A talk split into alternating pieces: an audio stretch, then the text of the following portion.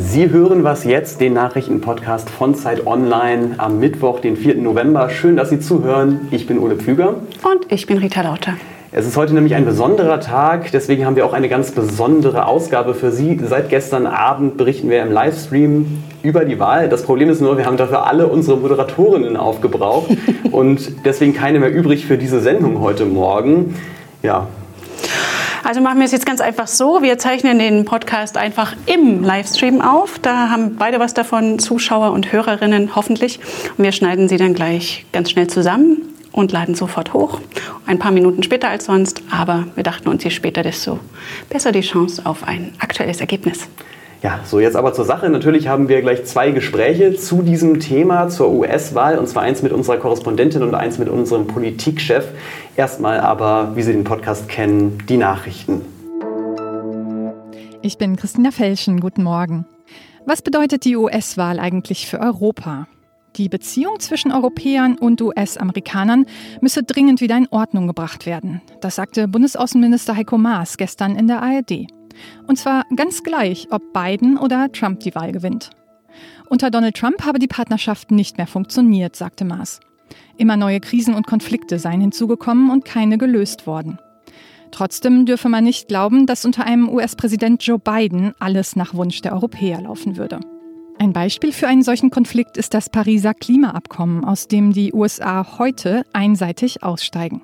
Einen früheren Termin konnte Trump nicht durchsetzen. Heute Vormittag wird ein Castor-Transport im Atommüll zwischen Lager Biblis südlich von Frankfurt erwartet. Tausende PolizistInnen bewachen den 600 Meter langen Zug. Entlang der Strecke waren Proteste angekündigt. Bislang blieb es laut Polizei aber ruhig.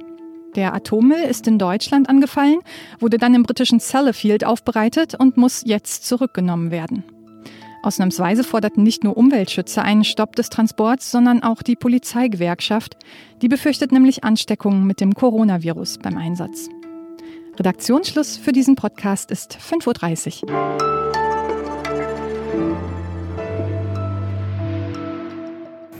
Ähm, ja, und jetzt sehe ich auch schon unseren Politikchef im Bild. Ähm, mit dem möchte ich jetzt über den aktuellen Stand der ähm, Auszählung in den USA sprechen. Herzlich willkommen, Markus Gatzke. Guten Morgen.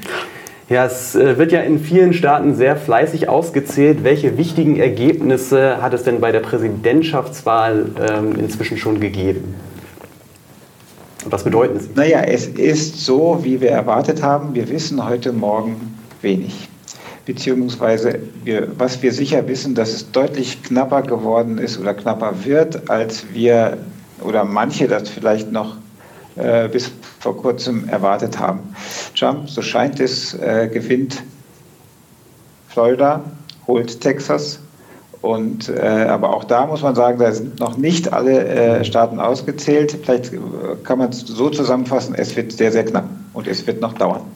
Gesetzt den Fall, ja, äh, Trump gewinnt jetzt Florida. Auf welche Staaten kommt es denn dann an? Wo entscheidet sich die Wahl in den nächsten Stunden und Tagen?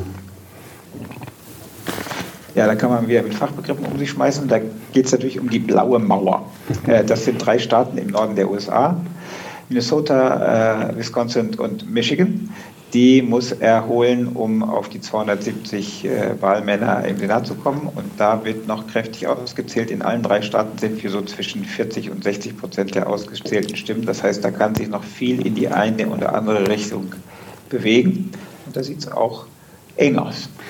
In Florida war jetzt ja, glaube ich, der letzte Stand, dass äh, Trump eher noch etwas deutlicher gewinnt als 2016. Ist das möglicherweise auch schon ein schlechtes Zeichen für diese anderen Staaten, die du gerade schon genannt hast, oder muss man das getrennt sehen?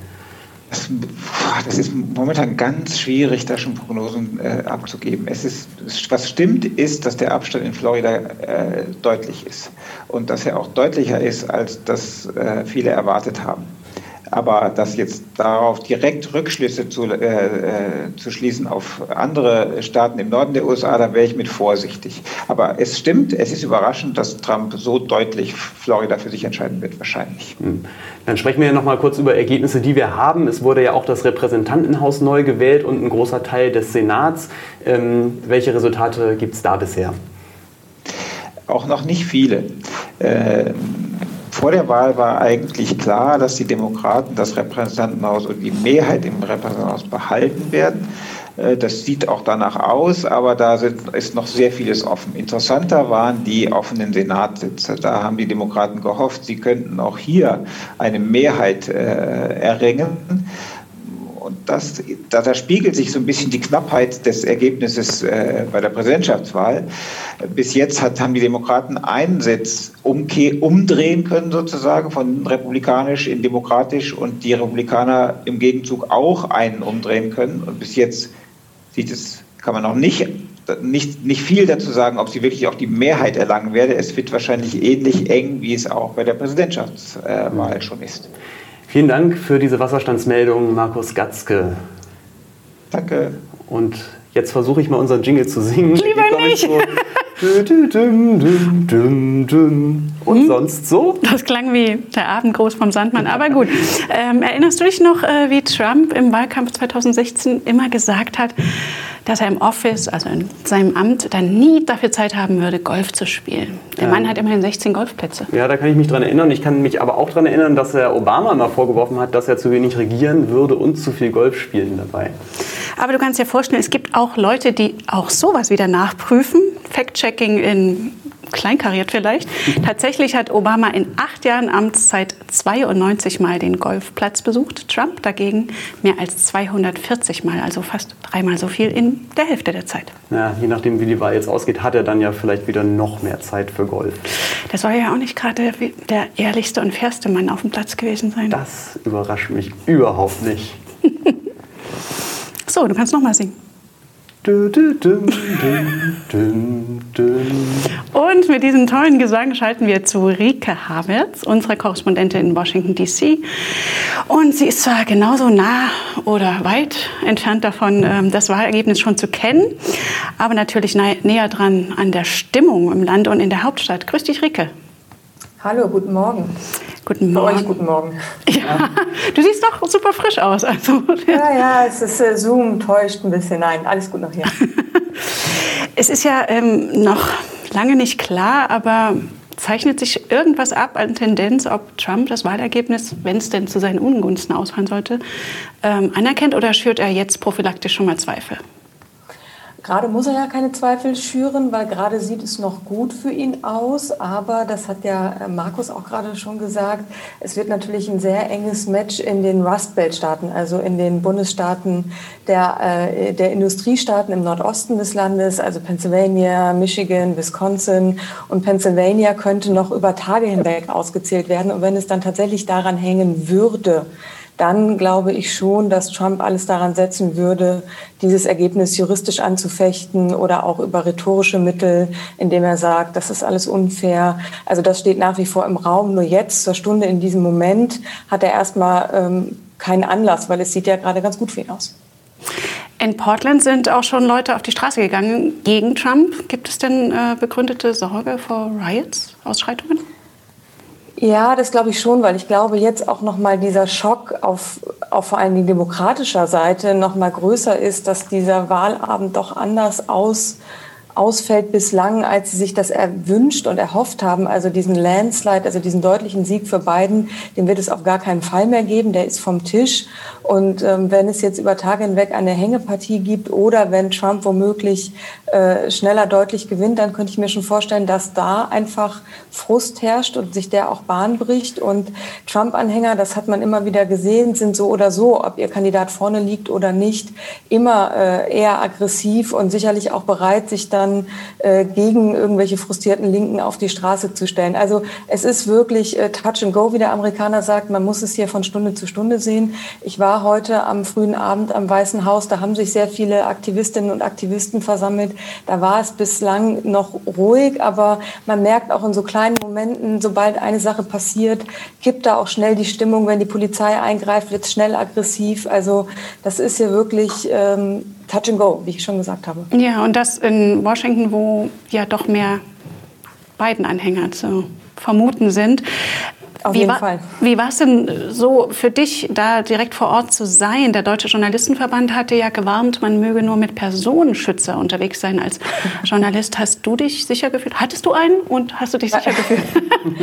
mein, mein Personenschützer war mein Fahrradhelm. Nein, also bin äh, mit dem Fahrrad darunter gefahren und äh, habe den Helm aber auch abgesetzt, während ich da durchgelaufen bin. Ich habe schon viele, vor allen Dingen Fotografen gesehen, die waren sehr ausgestattet mit äh, mit fast so Schildern auf dem Rücken und äh, auch Fahrradhelmen und, und Knieschützern. Ich habe das für ein bisschen übertrieben empfunden, war aber auch zu einem Zeitpunkt da, äh, ein Kollege hat das genannt, der 1. Mai in äh, Deutschland nachmittags um drei, da geht's halt auch noch nicht hoch her. Also ich wüsste nicht, was jetzt passieren würde, wenn ich nachts um zwei da nochmal hingehen würde und wenn sich die Nacht hier weiter äh, zu Trumps Ungunsten entwickeln sollte oder doch noch zu seinen Ungunsten. Aber bislang habe ich mich sicher gefühlt und hatte auch immer nur freundliche Gespräche und habe mich frei und offen überall bewegt. Und wir hoffen sehr, dass das so bleibt. Danke dir nach Washington, Rike. Sehr gern. Das war's mit dieser Sendung. Ich hoffe, wir sind in einer halben Stunde noch aktuell. Wenn das hier online geht, kann ja noch ganz schön schnell gehen in dieser verrückten Nacht. Ja, auf jeden Fall. Ähm, und an dieser Stelle sagen wir jetzt aber Tschüss, liebe Podcast-Hörerinnen und Podcast-Hörer. Im Livestream machen wir jetzt noch äh, zwei Stunden weiter. Unter anderem gleich auch noch mit einem weiteren Podcast im Podcast. Da hören Sie dann Rike nochmal bei OK America. Aber wenn Sie uns ähm, die kompletten zwölf Stunden, wenn Sie diese kompletten zwölf Stunden, die wir aufgenommen haben, nochmal nachhören wollen, weil Sie nicht die ganze Nacht wach geblieben sind, das was jetzt Update fällt heute Nachmittag aus. Dafür laden wir das aber alles hoch. Da kann man sich dann gütlich tun. Ja, ich glaube, das äh, lohnt sich auf jeden Fall da reinzuhören. Wir hatten da sehr viele interessante Gesprächsgäste und wir setzen natürlich auch Kapitelmarken. Wenn Sie sich nur für einzelne Gäste interessieren, können Sie dann direkt in vielen Podcast-Apps direkt dahin springen. Und per Mail erreichen Sie uns natürlich unter wasjetzt.zeit.de. Lesen wir dann auch, wenn wir wieder wach sind. Bis morgen. Tschüss.